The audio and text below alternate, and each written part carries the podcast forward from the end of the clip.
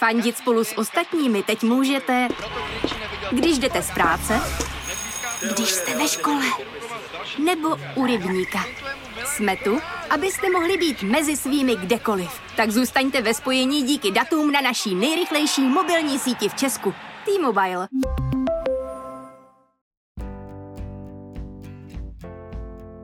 Jestli něco fakt nechci, tak je to přijít o tu možnost.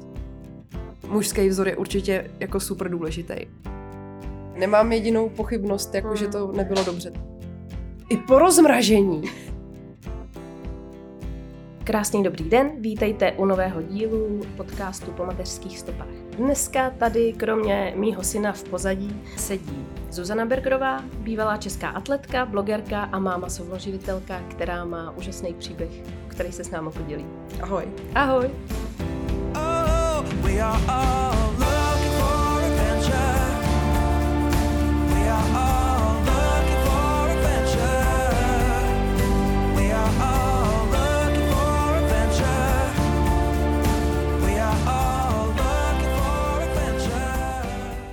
Někdo mi nedávno psal, že vždycky říkám tu první otázku stejně, tak ji musím položit jinak, tak počkej, jo. Seš ráda mámou a co se ti na tom nejvíc líbí? Jsem hrozně ráda mámou. Možná ještě víc, než jsem si myslela, že budu. No strašně se mi líbí vidět, jak ten člověk, co je se mnou propojený, se vyvíjí. Jak, Hmm. jak na něj jakoby můžu působit, jak ho můžu rozvíjet a jak to už začíná vracet. A samozřejmě je taky neuvěřitelný, že, že ta věc, jako to dítě, o, bylo jednou mým břiše, tam vyrostlo a najednou je venku a je velký a Hmm. samo jí třeba. Tak, Hmm. tak tohle je úžasný a samozřejmě něco, co nejde vysvětlit, je ta mateřská láska, to je fakt krásný. To spojení prostě s druhým člověkem, který je jako napojený jako fakt takhle hodně eh, jinak, než když někoho jako potkáš. Ty o svém eh, prožívání mateřství píšeš i blog, velice vtipný a dost takový specifický. Jakože musím říct, že je to strašně čtivý, zároveň jako krutě upřímný chvílema. Eh, Jak jsi se rozhodla jít takhle jako z kůží na trh? Já jsem vlastně vždycky ráda psala takový jakoby postřehy jako v rozsahu, dejme tomu sloupku, Hmm. který se týkaly jako věcí, kterých si všímám, jako nějaký specifický chování lidí nebo nějaký takový Hmm. úkazy, prostě nechci říkat ve světě, ale o kterých jsem si všimla, jo. O, taky hodně takhle cynicky. A Hmm. pak, když jsem a, začala být těhotná, tak najednou jsem vlastně objevila jako neprobádaný téma, kde tady těch různých jako úkazů, o kterých se dá vtipně psát, je strašně moc. To je Mhm. jako nekonečná studnice různých jako stereotypů a jako vtipných věcí a takových jako specifik, který ty matky dělají, nebo který se týkají celého toho mateřství a, a těhotenství a všeho. A mě ty věci prostě napadají. Mě to jako, já si něčeho všimnu a úplně mi napadne, jakoby, jak je to jakoby vtipný, nebo s čím Jo. to spojit. Takže mám potom jako chuť to samozřejmě jako sdílet. Tak to je jako jedna věc. A, a druhá je možná i to, že je to nějaká jako jiná cesta, než prožívá hodně jiných párů nebo ženských. A vlastně jsem nikde nenarazila i na takovou jako upřímnou jako spověď nebo upřímný obsah o tom, jak to opravdu je, protože hodně těch věcí, asi každou ženskou, potom prostě překvapí. Ať už Mm. při těhotenství, při porodu, po, po něm, při výchově dětí. A všude se píšou takové ty věci, prostě, které jsou v těch článcích, takový ty naleštěný a o spoustě věcech se nemluví. A mě prostě, jak jsem svým způsobem prostě cynik, tak uh, mě vlastně jako bavilo ty věci vzít a říct si jako na rovinu, jak jsou, Hmm. takovou jako zábavnou formou, jo. Já si tam občas, nechci říkat jako stěžuju, ale prostě jakoby vypichu ty věci, které jsou třeba jakoby nepříjemný, ale vlastně uh, můj cíl není jakoby vyblejt na lidi prostě něco, co prožívám negativního nebo co bylo těžký, ale spíš jako dát jako pohled trošku jiný, než je v těch Mm. časopískách, aby vlastně třeba ženský, který jsou v tom taky, tak se v tom našli a řekli si, jo, nejsem v tom sama, nebo Mm. někdo, kdo čeká miminko, tak aby jako viděl, že to nebude úplně jednoduchý. Ale asi hlavní můj cíl je prostě dát průchod tomu mýmu puzení, jako toho, že mě ty věci napadají a Mhm. napadají mě, napadá mě, jak o nich přemýšlet a jak je dávat do nějakého kontextu, jako vtipného. A pak mi přijde prostě škoda se s tím jako nějak nepodělit, no. No a nenarážíš občas, že je to jako tenký let, zrovna to mateřství, je dost takový, že jsou na to ty mámy přecitlivělý a že jako občas prostě píchneš do vosího hnízda. To mi úplně nepřijde. Ne. Já se vlastně snažím dávat svůj pohled a svoje postřehy a někoho jako nekritizovat, jo, Mhm. nebo neříkám prostě, tahle matka to dělá špatně a je blbá, jo, to, jsem, to mě nikdy nenapadlo. Samozřejmě někdo, kdo si to přečte, tak, uh, tak z toho může vycejtit něco, co si na sebe vztáhne, ale upřímně, pojďme si říct, že prostě nejsme všichni jako v tomhle stejný a že zrovna to mateřství prožívá každý jinak a jestli se to někoho jako dotkne, tak to je asi spíš jako jeho problém s tím, že nepřijímá to, že to má někdo jiný jinak, nebo určitě nechci jako na někoho útočit a, a nebo říkat, a, že to, co si myslím, je pravda, to si myslím, že tam se spíš jako schazuju v hodně věcech. A neměla jsem někdy pocit, že bych a, někoho pobouřila byly ty reakce jako na to nějaký špatný. A když jo, tak se ty, ty holky třeba ozvou a já to vysvětlím, nebo Mm. No to mně to taky to- nepřijde, že by si Mm. psala něco, co by někoho mělo pobouřit, ale bohužel znám lidi na sítích, jak se chovají. Jo, to se stalo hlavně po tom, co vyšel jeden takový větší rozhovor, tak tam byly ty reakce opravdu jako hodně přísný. Já jsem Mm. si je teda přečetla, ačkoliv vím, že recenze nebo uh, komentáře se číst nemají, tak jsem si je přečetla, protože to bylo jakoby první větší mimo tu moji bublinu lidí, kteří mě sledujou. A byla jsem zvědavá, co tam bude. A bylo to samozřejmě strašný jako hnůj, ale možná jako hrozně moc větší, než jsem čekala. Mm. A mě zajímalo, jako, eh, co ty hejty nebo co takový ty negativní komentáře jako spojuje, protože jsem fakt na to byla zvědavá. Tak to, tohle bylo opravdu něco, co jsem si říkala, ty brďo, no tak jako... Mm.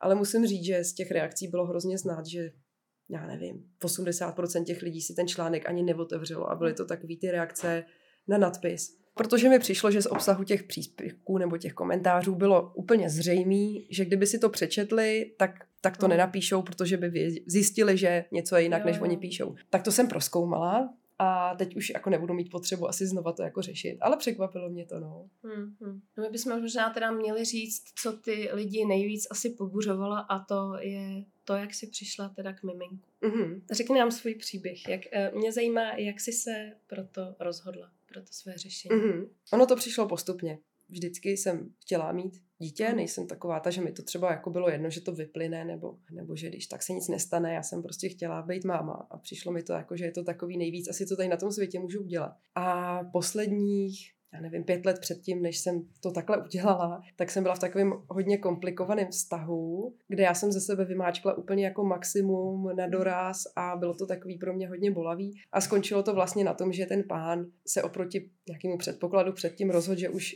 dítě nechce a Hmm. kvůli tomu se to celý tak jako sesypalo. A já jsem si prostě řekla, že já ho ale chci. a už mi táhlo na nevím, 630, což pro někoho třeba není jako velký věk na to jako být vystrašený, ale prostě ty křivky všech těch, já nevím, pravděpodobných nepříjemností jdou hrozně nahoru a taky samozřejmě, když se člověk ocitne sám po vztahu, ze kterého je úplně vyřízený, Hmm. tak asi nenajde hned další měsíc jako superborce, se kterým další měsíc hnedka jako počne dítě. Hmm. Tak jsem si tak říkala, Artí, my si s tetou povídáme, jo, tady.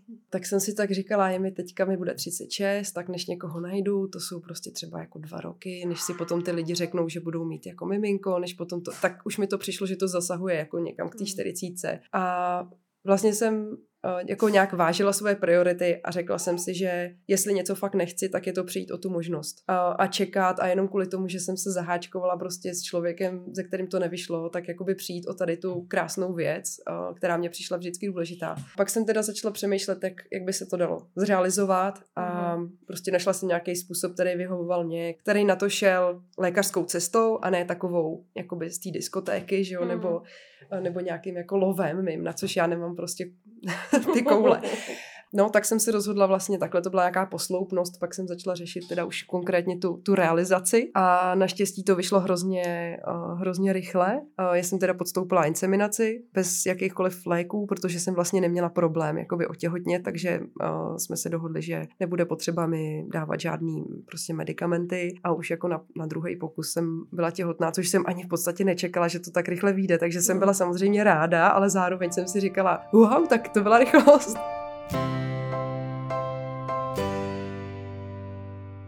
Je to hodně nákladný jako finančně? Uh, není. Uh, když se na to jde přes státní instituci, Mm. uh, respektive i přes soukromou, tak ta inseminace není nákladná. Mm. Tam ty náklady nejsou tak velký. Já jsem platila 4 tisíce za ten jeden pokus, Mm. jenom za ten dar, za toho dárce. A Mm. já myslím si, že mi někdo říkal, že ve soukromí klinice to je pod 10 tisíc. Pokud se tam nepočítají nějaký ty léky, které já jsem nepotřebovala. Mhm. Nákladný je asi až potom to a, klasický jakoby Mm, umělý mm. oplodnění. Ale já bych typla, že i tohle bude mnohem dražší. Mm, tak to jsem mm. si představovala úplně jiný část. Hmm, on to totiž vlastně není žádný extra proces. Ono je to v podstatě to stejný, jako když si člověk jakoby vrzne přirozeně, akorát, akorát vám tam někdo vrzne Akorát s anonymním mm, dárcem. injekci. Mm. Takže si přišla, vybrala si z katalogu uh, někoho, kdo je ti sympatický a No pozor, tam nejsou fotky, jo. no tak jasně. Tam je jenom Ne, já myslím podle... Jo, jo, tam je, tam je jenom popis takový jako Mhm. vlasy, oči, výška, váha, jaký zájmy, povaha a jako by práce, ale většinou to byli studenti. Hmm, hmm. A vlastně jako pro mě byl cíl spíš to, aby mi to dítě bylo jako podobný, že jo, mýmu typu, abych prostě No, neměla nějakýho, já nevím, prostě černovlasýho snědýho týpka, když já Mhm, jsem prostě mhm. taková vyblitá blondýna nebo něco mezi. Uh, tak jsem tam jako vybírala, tam byly takový jako lepíčky, takový ty barevný, už jako od těch lidí přede mnou, což bylo takový trošku bizárek. Eh, Sranda bylo, že ta, ta paní genetička, která ty kluky jakoby vybírá, dělá s nima rozhovory a jakoby vyšetřuje je, tak mi pak říkala, no a ještě vám teda chci nabídnout, tady byl takový medic, takový strašný sympatiák, nechcete jako počkat měsíc, jako on se ještě musí doprověřit a že si něco ještě jako nějaký výsledky a že ten byl jako super takový sympatický. Tak jsem si říkala, taky budu věřit. A uh, počkala jsem teda na tady toho super sympatiáka. A kromě toho, že on měl být jako fakt sympatický, tak měl i nějakou úplně strašně šílenou jako koncentraci těch spermí. Jo, jo. A, a ona říkala, jak je jakoby v té laboratorní, prostě v tom prostředí, tak jí to asi nepřišlo vtipný. A ona říkala, on má, a teď řekla nějaký číslo, i po rozmražení. Takže já jsem se smála prostě, protože ona ho vlastně jako uvedla, jako že je skvělý, sympatický a že je výborný i po rozmražení. A evidentně teda jsem, Super. se mu to mrskalo dobře. No vidíš, a oni tam mají na ty, na ty dárce, mají, eh, předpokládám, nějaký docela vysoký nároky jako ohledně zdraví a tak, ne? Jo, já teda nejsem na to odborník, jenom co tak říkala ona, ale oni kromě toho, že procházejí pohovorama, i aby třeba vyřadili nějaký lidi, co jsou jakoby šáhlí a není to vidět z krve, Hmm. Uh, tak, tak, je, tak jsou s nimi interview, uh, pak samozřejmě procházejí jako obrovským procesem uh, nějakého jako zdravotního vyšetření, takže je tam jako fakt jistota, že ty lidi jsou zdraví Mm. a kvalitní, co se týče jakoby tady toho, takže nějaký nemoci nebo uh, dědičné věci jsou jakoby vyloučený v podstatě. Víš, co by mě zajímalo, jestli jsi měla v okolí, když jsi se proto rozhodla teda definitivně, jestli jsi měla někoho v okolí, kdo to už udělal? Nebo jestli si do toho šla jako úplně jako neznámá zkušenost, která přišla vhodná? nikoho, kdo by tohle podstoupil, jsem v okolí Mm. neměla, takže jsem vlastně to musela nějak jako sama Mm. prolomit. Aha. Znám jednu holku, která měla zmražený uh, embrya Mhm. a pak a je vlastně taky jakoby sama maminka, už má teďka dvě děti, ale tu znám jako spíš uh, povrchně nebo vzdáleně Mm. a měla úplně jako jiný, jiný proces, uh, takže vlastně jsem do toho šla tak jako Mhm. bez nějakého vzoru nebo uh, bez nějaký rady. To je super, takže jsi vydala na úplně jako neprošlapanou, neproskoumanou cestu a objevovala a stálo to za to. No určitě, nemám jedinou pochybnost, jako Mm. že to nebylo dobře třeba, Mm. nebo ne, ani, ani jedna věc mě nenapadne, kterou bych jako udělala v tomhletom jinak. Přemýšlela jsi nad tím, kdyby ti teďka někdo vstoupil do života, jak by to jako probíhalo dál? No to záleží hrozně na tom, jaký bych z toho měla pocit. O, asi kdyby mi někdo vstoupil do života, tak bych se nebránila a pokud bych byla přesvědčená, že to je super, tak by se to asi postupně nějak samo jako zajelo. Asi těžko na to mít nějaký plán, protože No to jo. Je hrozný rozdíl, když ten člověk je jakoby single, nebo jestli má svoje děti, já nevím, kde bydlí, kde by jsme případně bydlili spolu a to už jsou takové jako věci, které se poznají až za chodu. Ale nemám nějaký plán na to, že pokud někoho potkám, tak jako budu sama a budu si s ním jenom chodit, nebo že, já nevím, jo. Um, o tomhle jsem nepřemýšlela, já ty věci Mm. většinou řeším až za chodu, podle toho, jak to zrovna vypadá. Ty si, než jsme začali nahrávat, zmiňovala, že občas nosíš domů dřevo, což mě uh, překvapilo. A jako člověka, co bydlí v paneláku, uh, zajímá. Ty bydlíš teda v domečku a topíš dřevem. Bydlím v domečku, kde je, je topení na elektřinu, Uh-huh. ale je tam i krb, který to poměrně dobře vytopí a i to dělá takový to teplo domova.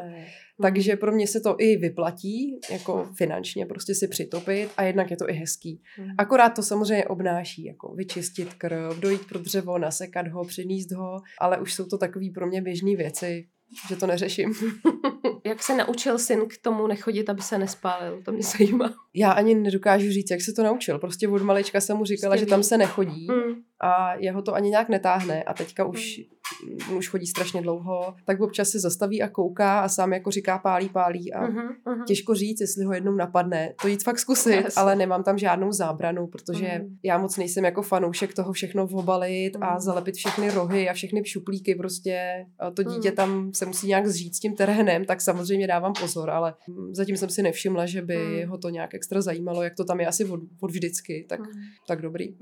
Jak máš teda vymyšlený takový ty situace? Víš, teď si tě jako představuju, jak teda jdeš sekat to dřevo, tak to děláš kdy? Když jsi na to dítě sama.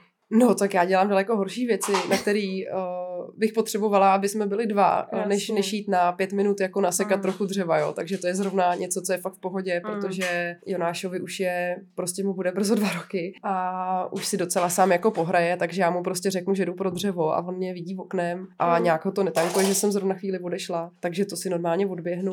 No a ty další situace, vybavuje se ti třeba teďka nějaká z poslední doby, kdy jsi říkala, jako kež, že jsme tady byli dva. No, jako je jich hodně. Já jsem teda už hodně jako zvyklá a otrlá tady v tom. Ani nad tím jako nepřemýšlím, ale pak, pak spíš, já to řeknu v obráceně, jo. Hmm. Když tam třeba někdo je, nebo když jsem na víkend někde s někým, tak si najednou říkám, jaká je to strašná pohoda, když tam je ještě jeden další člověk. Hmm. A úplně, úplně mi to přijde jako dovolená, prostě ve dvou, jo. Jo. Což třeba, eh, jak jiný holky nemají tu, tu zkušenost, Jo, jo, tak jo. jim přijdou ty situace složitý, ale mně najednou přijde, že jsem úplně v pohodě.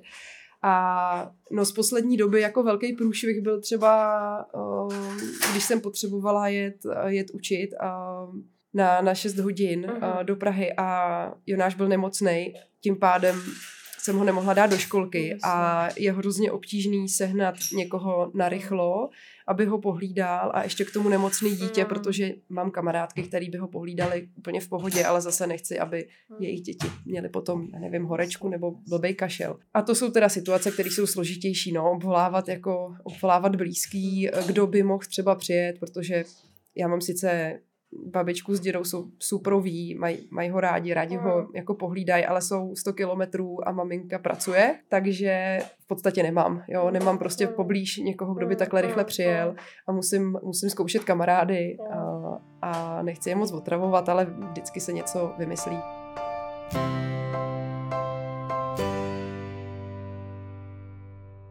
Jedna věc je, že člověk vždycky zvládne to, to co má, jako tu Mm, situaci. Jo, to je takový, jako já tady teď působím, že tady zvládám jako těžkosti s dítětem, jo, ale potom je nějaká maminka v Indii, o, který umřel partner na nějaký, nevím, přepracování nebo prostě umřel na nemoc a ona tam má šest dětí, jo. A tak si pojďme říct, jako teď, kdo je na tom blbě.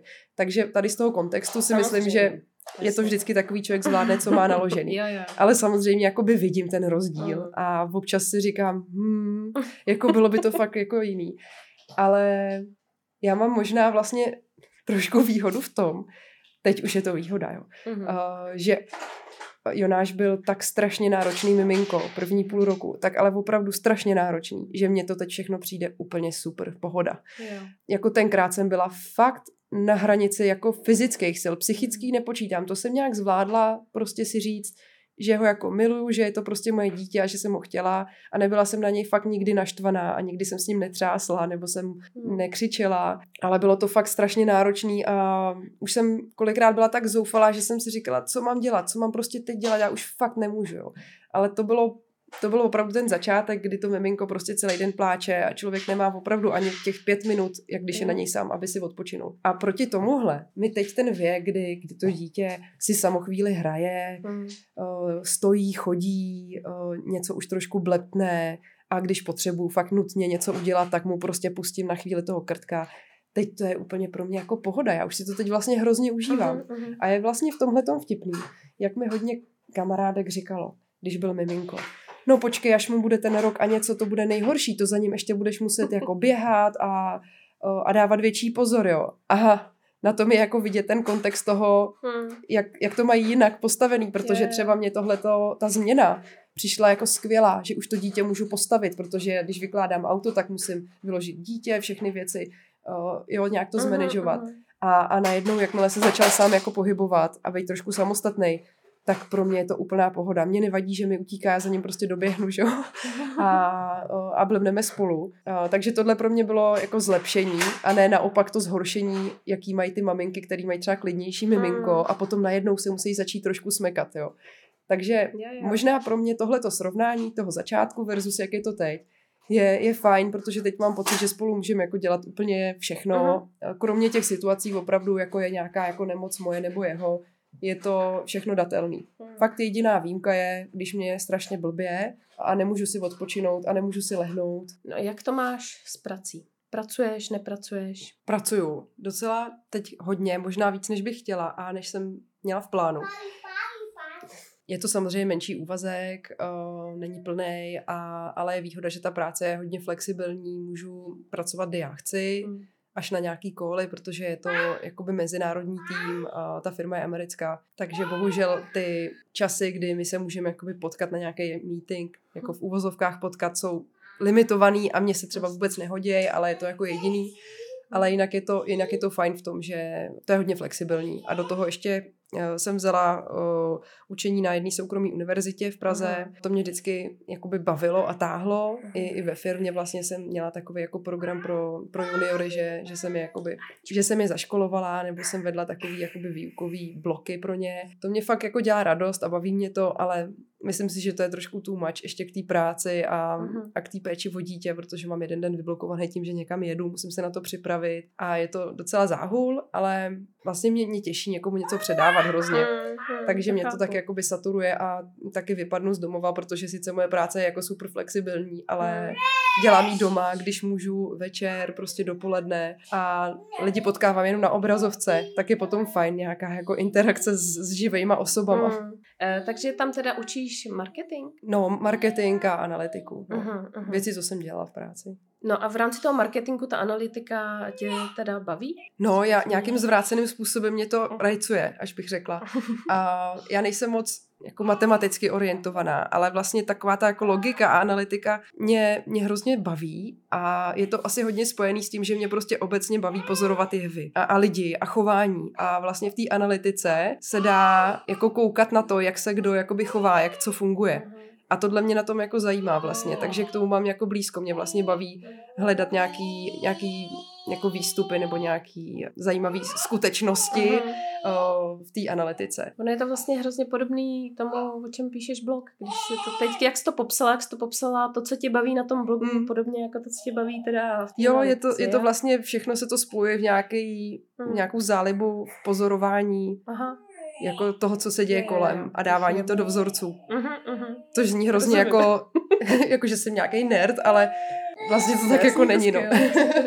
Řekni mi ale, jestli třeba, jestli se ti často stane, že posuzuješ to prožívání toho mateřství, nějakých těch situací, třeba, že to posuzuješ se s, s tím, co jsi zažila v minulosti, třeba právě v té atletice. Myslíš jako tu náročnost? Třeba nebo... tu náročnost, Mm, ano. mm. No, ono se to, porovnává se to velmi snadno, prostě všechno je hrozně jednoduchý, dokud nemáš dítě. jo, jo. Ale myslím si, že třeba... no, o, trénování asi nebude tak jednoduchý. Ne? Jako, něco- hele, je to něco, co znáš, co se opakuje a Mm. víš, jak je to těžký. Mm. Ale myslím si, že, a to není jenom jakoby moje věc, to vidím okolo sebe u holek, který uh, se mnou taky byly jako atletky vrcholový a teď Mm. mají ty děti. Já si myslím, že my jsme jako hrozně tvrdí v tom, co jako zvládnem. Uh, protože prostě zvládnout jako několik let tvrdě dřít a jako šahat si na dno fyzicky, Mhm. uh, člověka tak nějak jako vybaví do toho, nevím, snášet jako bo- bolest, snášet jako nějaký tlak, stres a asi jsme i takový povahy bojovnější, prostě kdo, kdo se dostane až na ten vrchol jako ve sportu, Mhm. tak musí mít nějaký parametry, který ho tam dostali Uh, Mm. Musí být jako schopný do toho jít a jít prostě přes svoje hranice a vydržet a nevzdávat ty věci a bojovat. A Mm. to si myslím, že jako vidím jako takový společný prvek i u těch jako matek sportovkyň, který já znám. Takže je tam nějaká jako rezistence vůči takovému Mhm. tomu fňukání prostě Jo, jo, jo. a takový to. My, Tomu, my, co mám já. my jsme měli skvělou hlášku s holkama, ještě když jsme trénovali a, a ta byla prostě kámen. a když někdo jako nemohl, nebo už to tak ty ostatní vždycky jenom kámen. a šli jsme dál. Takže vlastně to v tom mateřství by se dalo použít znova. to jo. Řekni mi, jestli chceš syna výst ke sportu a případně jestli víš třeba už k jakýmu.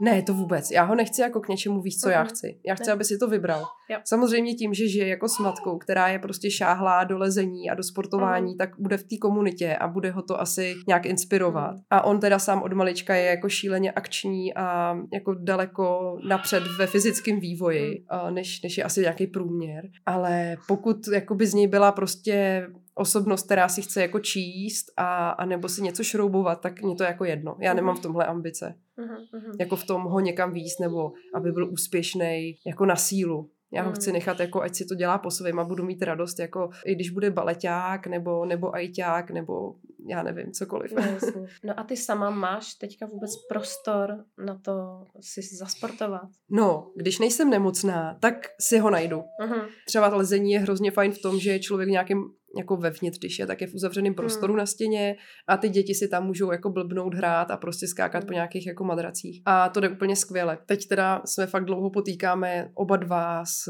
s kašlama a rýmama a, a je to Hmm. už hrozně dlouhý, takže teď jsem nesportovala třeba tři měsíce. Jsem z Hmm. toho teda dost jako taková nervní připadám si jak takový jako kus žele, ale jinak, jinak si ten prostor najdu. Když Hmm. byl malý, tak jsem běhala s kočárkem, pak jsme chodili hodně na lezení a pojďme si říct, že je to fakt jenom o tom, že člověk chce, protože udělat to dřepu jako může udělat každá ženská na hřišti, když chce. Jo, jo. Takže je to o tom, jako si najít ten způsob. Mm. A myslím si, že uh, když se jako máma s tím dítětem snaží být nějaká jako aktivní, jako v tom smyslu, že si s ním třeba hraje nebo dělá blbiny, Mhm. tak on se člověk docela jako zafuní i tím, že to dítě různě jako zvedá, nosí a Jo. že nějaký to kardio se jako dá udělat i, i s tím dítětem. A taky se mi někdy nechce a Mm. prdím na to. Mm. Takže to úplně chápu.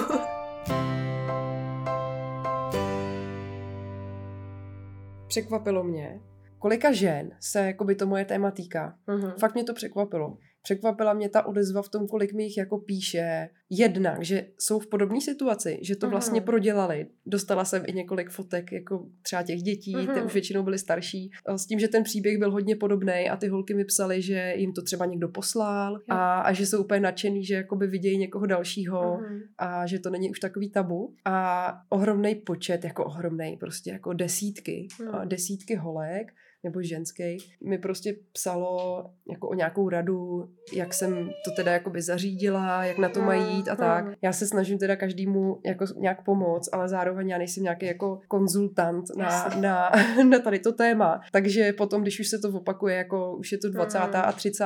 tak už jako ztrácím takovou jako motivaci se o tom nějak jako detailně zbavit, protože Jasně. si myslím, že když někdo opravdu, opravdu o to stojí, tak si tu cestu najde sám a ne, jako nepotřebuje někomu jako psát. Jako, Mm. takže ta v první nějaká rada je asi fajn, ale myslím si, že kdo opravdu chce a není to pro ně jenom takový jako téma Mhm. jako k diskuzi, tak si tu cestu nějak najde. A znám spousta, nebo spousta jako vy, vyšší jednotky, Mhm. jako holek, který nějakým způsobem uh, mají taky miminko, ať už jsou to třeba holky jakoby teplý nebo, nebo Mhm. prostě samotný, tak si tu cestu nějak našli, když chtěli. Úplně jako různýma způsobama. No a ty si původně uvažovala i o nějakých jiných variantách než teda spermobance? Moc ne. O, samozřejmě se našlo spousta kamarádů, který mi potom, co zjistili, že jsem těhotná, říkali, měla si říct, já bych prostě do toho šel. A bylo jich jako opravdu docela dost. Aha. A myslím si, že nějaký z nich to fakt myslí vážně. Mhm. A dokonce mám takový dva jako přátelé pár, eh, který mi to už jako dřív nabízeli, že jakoby ten jako muž z toho páru, Aha. že mi jakoby pomůže, že mi prostě jakoby daruje to svoje, to svoje sperma, což je jako strašně krásný, že vlastně No. pár, jo, i ta holka Mhm. vlastně jsou takový přátelé, že by jako do toho šli. Ale potom, co člověk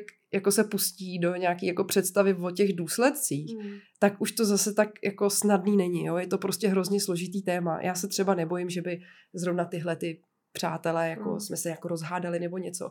Ale můžou tam vzniknout nějaký mrzení, Mm. nějaký, já nevím, nemoc, prostě je- jednoho z těch všech lidí v tom kruhu. A myslím si, že to jako nejde až domyslet do toho důsledku, co všechno by se mohlo eh, stát a co všechno by se pak muselo řešit. Takže jsem vlastně chtěla jít tou anonymní cestou, Mm. i když vlastně to je, a to je teďka jeden z těch jako největších výtek, co jsem jako získala od, od těch kritiků, že jsem jako sobecká a že připravím to dítě o tátu. Jo.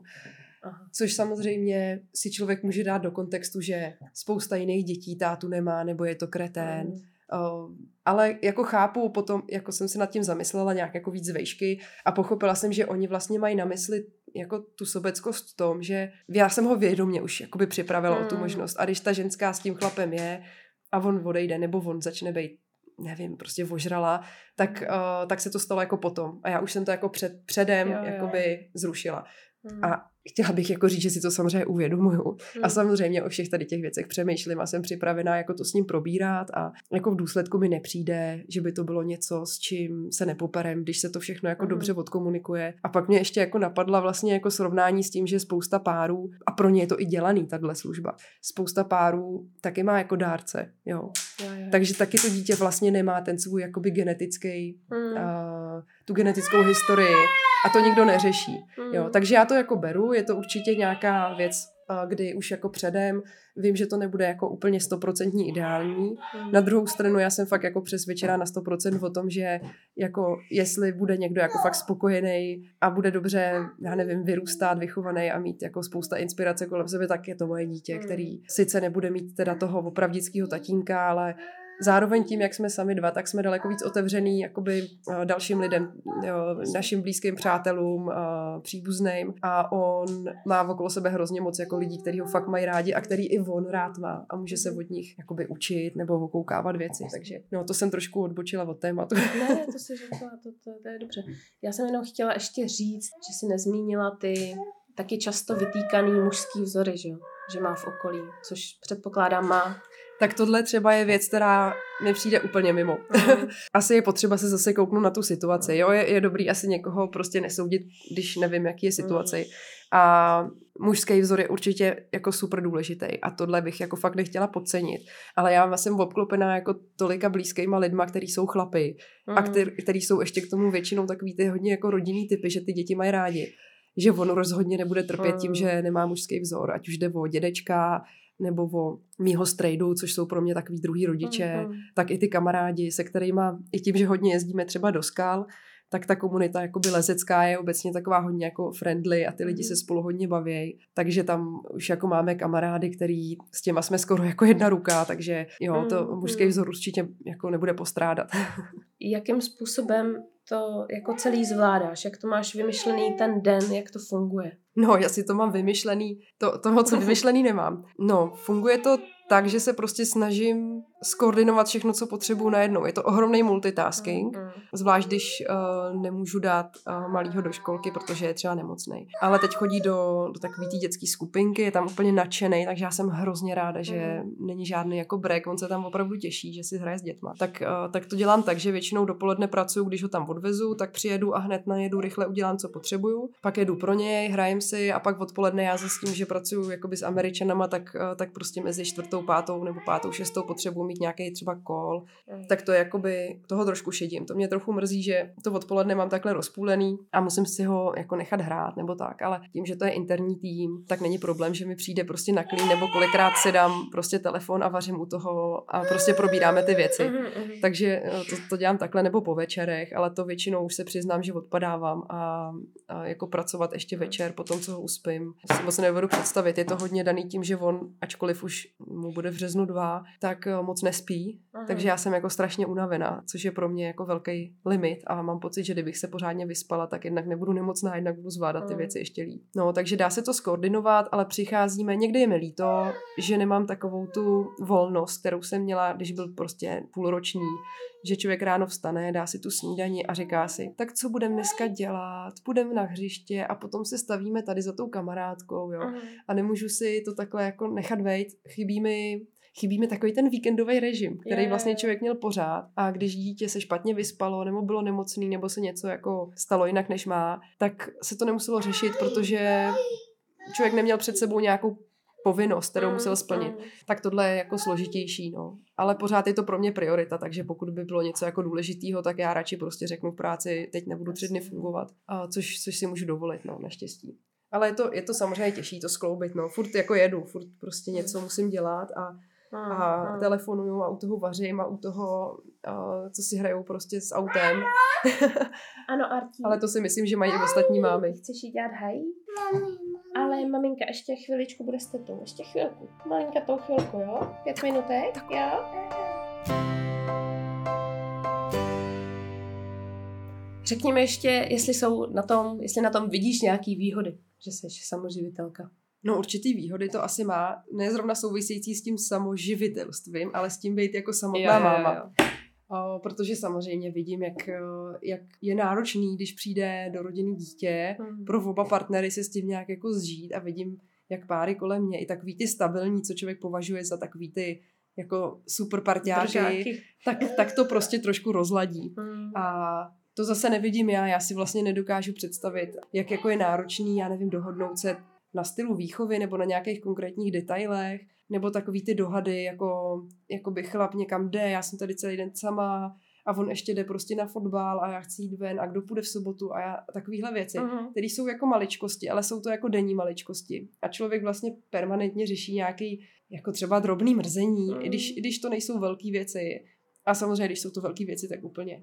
Takže tohle mi přijde, že mám v tom takový jako klid, takovou pohodičku. Neřeším to, kam pojedem, kdy tam pojedem, eh, že se někdo courá, že někdo s tím dítětem dělá něco jinak, nebo eh, já nevím, nebo, nebo že přišel pozdě z práce, nebo že na nás prdí, nebo kdo bude vařit. A tohle všechno já vlastně řešit nemusím, protože já prostě ven nejdu.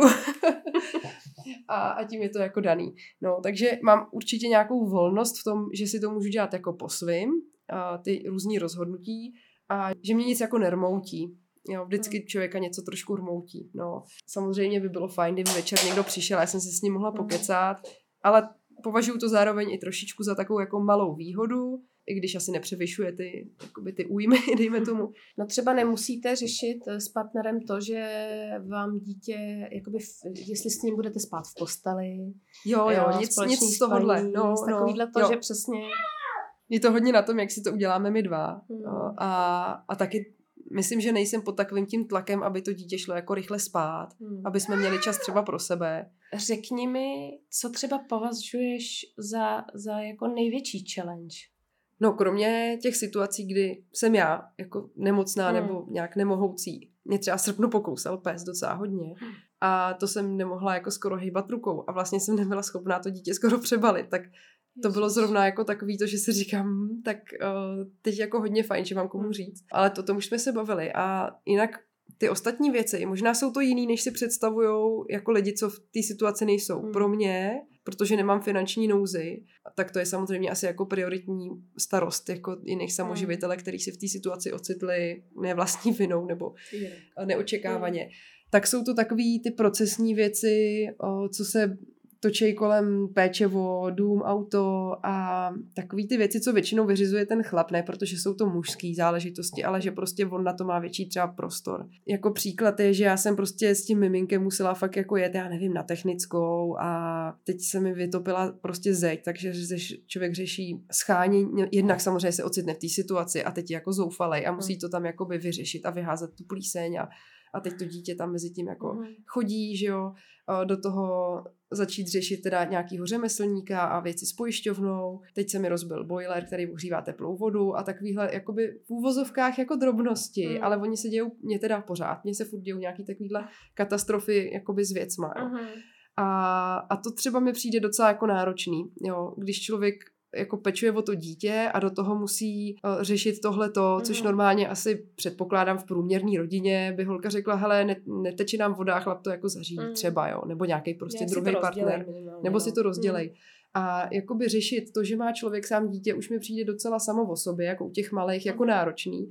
A do toho ještě prostě o, já nevím, rozbitý auta, věci na zahradě, prostě neotvírá se brána, sekat trávu, a nevím, prostě, jo. A je toho jako hodně, co se poskládá.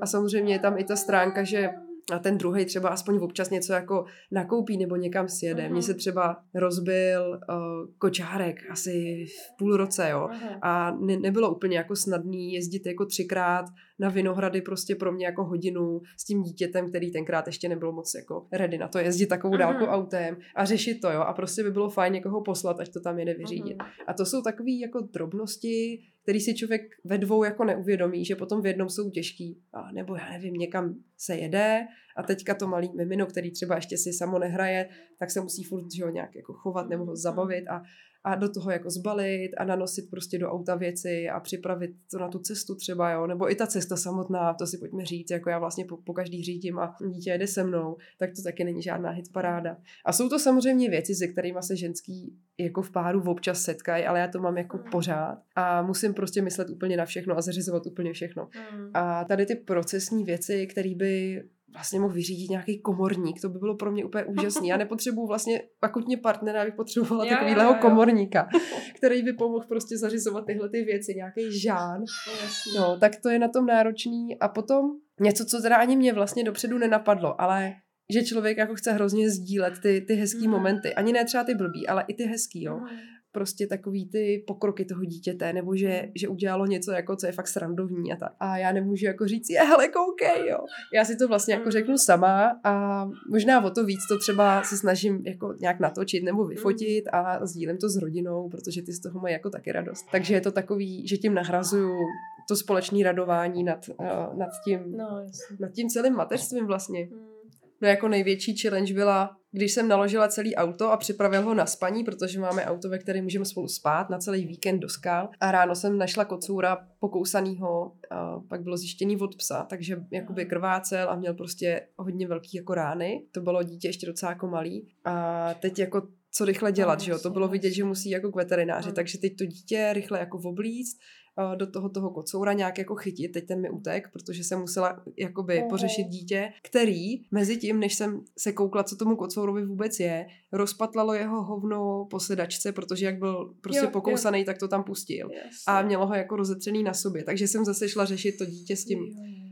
S tím hovnem, mezi tím kocour utek, tak jsem ho pak musela jako hledat, abych ho Mm. mohla víc k veterináři. Pak jsme všichni společně jeli k veterináři, tam jsme čekali a, a celý to byly jako hrozný obstrukce, Mhm, takže třeba tohle je situace, kdyby se fakt hodilo, aby někdo pohlídal dítě a já jsem to mohla vyřešit, nebo, nebo naopak, no. Takže někdy se to seběhne takových jako víc jako věcí na sobě, jako vždycky, že jo. To jsou pak ty situace, které jsou těžké, ale zároveň si i já jako uvědomuji, že mám furt velký komfort v tom, že nejsem v nějaký té hmotné nouzi, jo? že Mm. jsou na tom holky o hodně hůř, nemají nemaj prostě na jídlo a musí si plánovat, co, co kdy koupějí a Mm. vlastně nemůžou ani využít takový ty výhodné nabídky, jako že koupí obří balík plen, který jsou pak levnější na jednu, Mhm.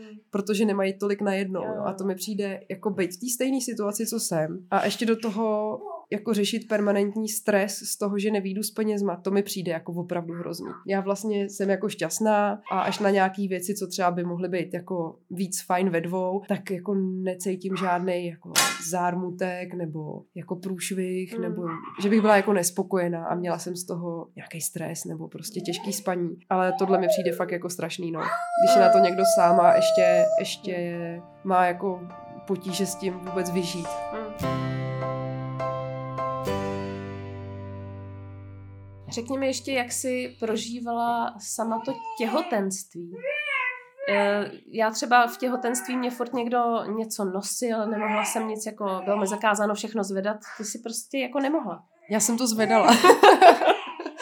Dokonce jsem, jsem stěhovala nějakou velkou krabici v IKEA, na který byly nakreslený ty dva panáčci, ale já jsem prostě nechtěla čekat týden, než mi to tam někdo vynese do scholu, tak jsem to tam nějak vystrkala. Ale bylo to vlastně asi fakt jako jiný, no, protože hodně se všichni vždycky ptají na to, jaký být sama na dítě, ale vlastně to těhotenství samotný je takový jako posvátný období, nebo Mhm.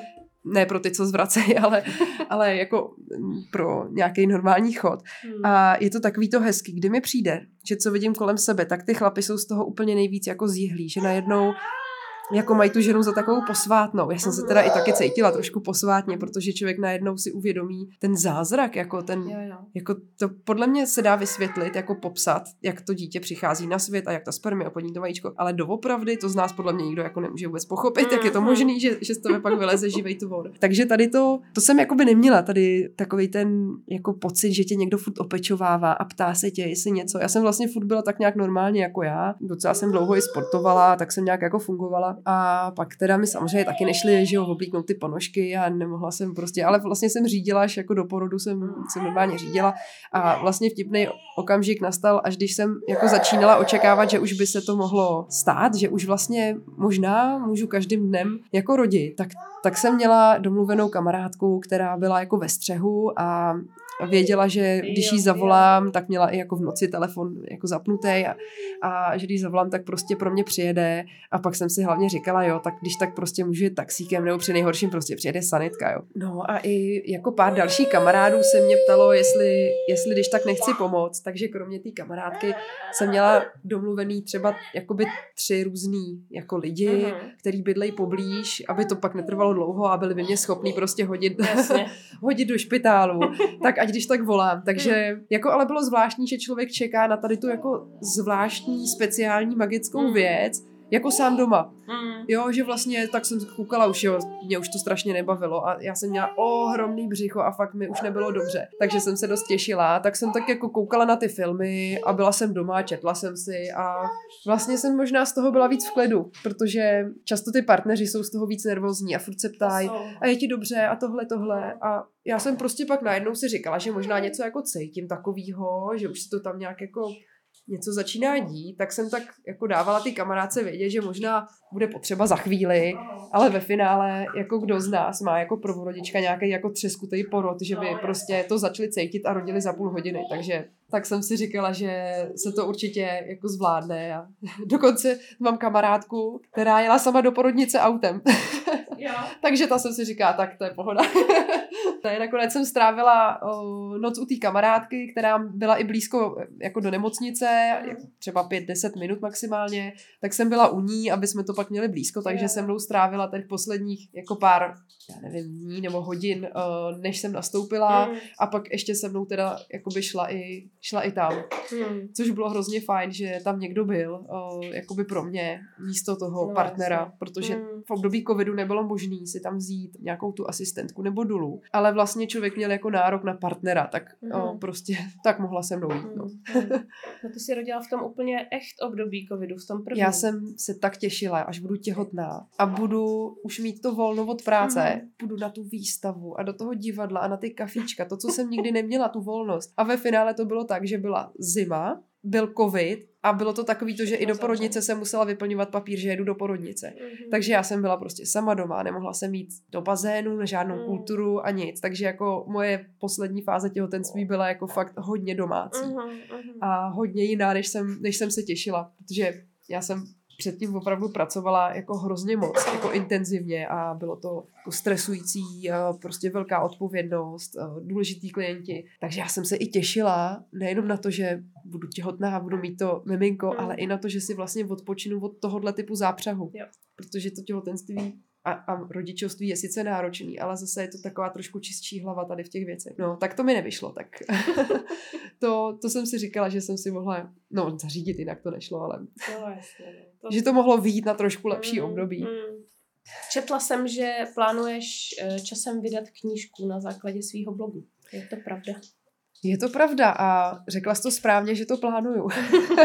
Hrozně ráda bych se do toho vrhla víc, ale tím, že pracuju, ještě učím a, a nemám prostě nějaký čas navíc, tak teď v podstatě není možný se tomu věnovat. A teď jsem ráda, že zvládám občas něco z těch věcí, které se mi furt honí hlavou, vyplodit na blog, a, ale jakoby ta nabídka přišla a je to hodně na mě, no, kdy, kdy se k tomu uh, zvládnu vrátit nebo, nebo si tomu sednout. Jako strašně bych to chtěla dotáhnout, ale hold, není to všechno tak snadný, jak si člověk naplánuje. Mm. Tak na druhou stranu na dobré věci se vyplatí počkat a lámat to přes koleno nikdy nemá moc smysl, ne? Tady v tom. Ne, to ne, to by určitě nebylo ku prospěchu věci, ale vlastně těší mě už jenom to, že o to byl zájem, A, a že mi třeba hodně jako známých přátel i třeba lidí, co čtou ten blog, tak mi píšou, že by si to strašně rádi přečetli. Protože teďka ty noví, uh, noví sledující nebo uh, noví čtenáři, tak vlastně už jako nemají vůbec ten kontext toho začátku. Takže někdy i se ptají, jako co tohle znamená, protože nebyli, jako nebyli přítomní tomu, jak to celé začalo. A přijde mi fajn, že, že by byla na světě jako ta, ta celá jako kapitola od začátku Mhm. až, až a teď těžko říct, že to bude končit. Takže tohle bych i chtěla tak nějak jako pro sebe uchovat. Vlastně jediný zatím čtenář v uvozovkách knihy je moje babička stará, Mhm. o, který vždycky vytisknu jednou za čas, já nevím, za poslední půl rok všechny příspěvky Jo. normálně na papír a dám jí to jako přečíst a ona se vždycky strašně těší. A to mě třeba strašně jako nabíjí, že i prostě paní, který je 90, tak se jako pobaví nad tím, co a jak píšu a přijde jí to jako vtipný. To jo, to je super. Takže to je pro mě jako jedna z takových jako největších lichotek, který jsem dostala.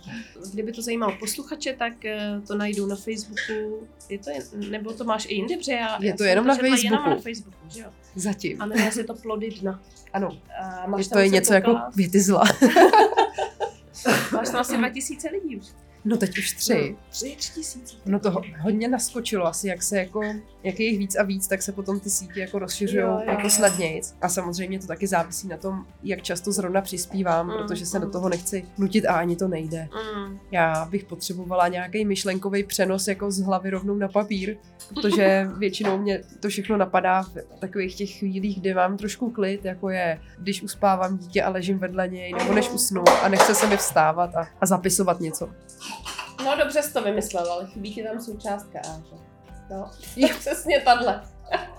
Oh, Oh, oh, tady je někdo celý mokrý, no nic. Tak se rozloučíme s a tebe to je super. Tak uh, moje dítě se tady mezi tím tady zbořilo půlku bytu a celý, je celý mokrý.